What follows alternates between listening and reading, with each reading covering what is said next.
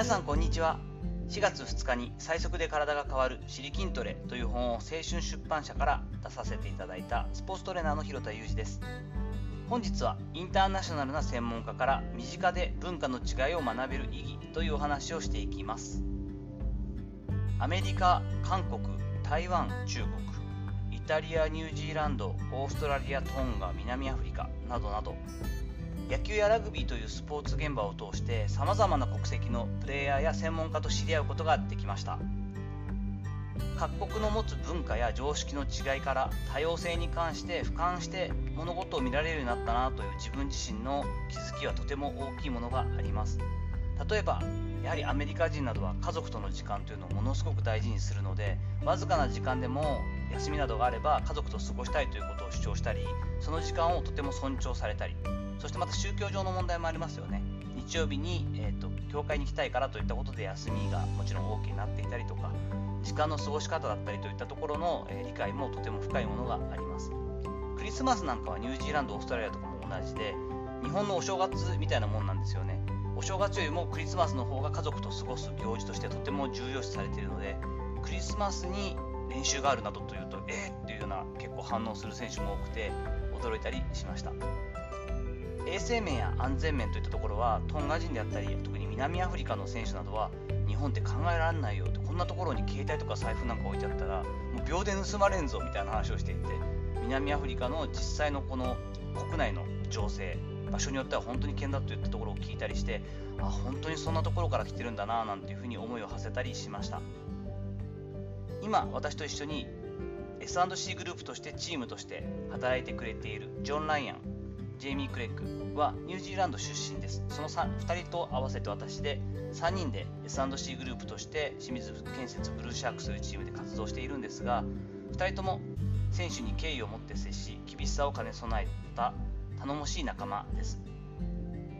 ジョンの方をジョニーと呼んでいて、まあ、ジェイミー・クレッグ若いんですけどのジェイミーと呼んでいるんですがジョニーとジェイミーですがジョニーに関しては36、7、えーと、ジェイミーが今まだ25、6なんで本当に20歳ぐらい違うんですけれどもね。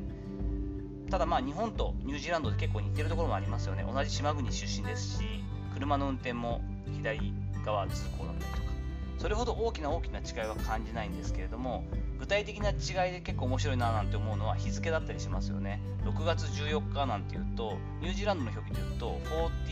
14.6っていうふうに書いていくので先に day が来てその後にマンスが来るっていう感じ。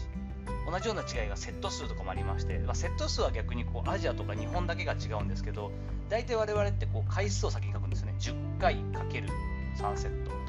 6回 ×4 セットっていうのに慣れてるんですけどアメリカ含めてニュージーランドとかオーストラリアって基本的にはセット数が先に来るので 4x6,4×6 って書いてあるとこれ4回6セットじゃなくて4セット ×6 回なんですよね。この辺は結構選手が混乱しがちで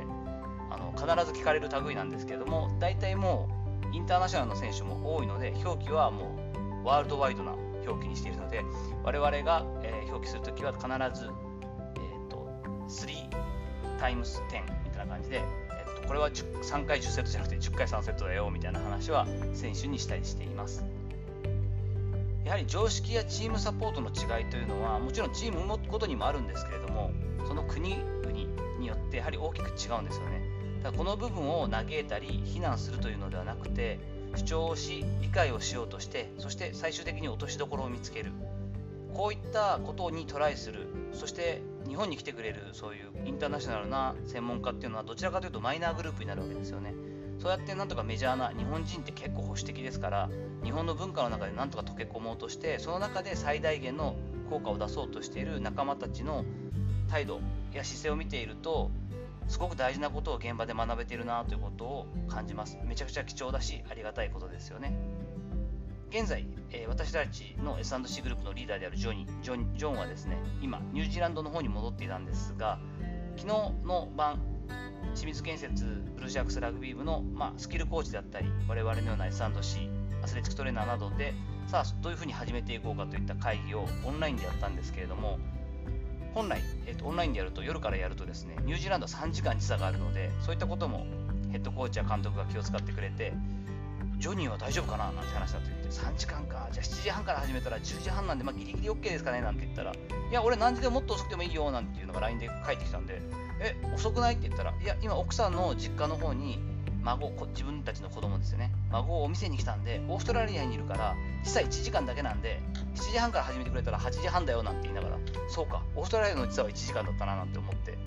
結構そんなねオンラインでこうやり取りができる時代になりましたけれども時差という概念もねなかなか我々の中には根付いてないんですけど面白いなぁなと思いながら久しぶりに昨晩、えー、直接話したというかですねオンラインで長く話したりしました。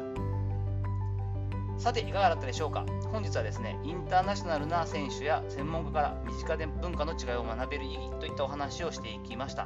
本日の話のご意見やご感想などあればレター機能を使ったりコメント欄にお願いいたします。いいねやフォローも嬉しいです。本当に今日もですね続けて4日続けて30度以上ですか関東は。暑くて暑くて私も走りに行ける時間があるんですけれども朝一で8時ぐらいに走ってきました。もうちょっと日中はとてもじゃないけど走ることはちょっと恐ろしくてできないので皆さんもぜひ熱中症には気をつけて水分補給をこまめにしながら元気に充実した時間をお過ごしください。それではまたお会いしましょう。広田裕二でした。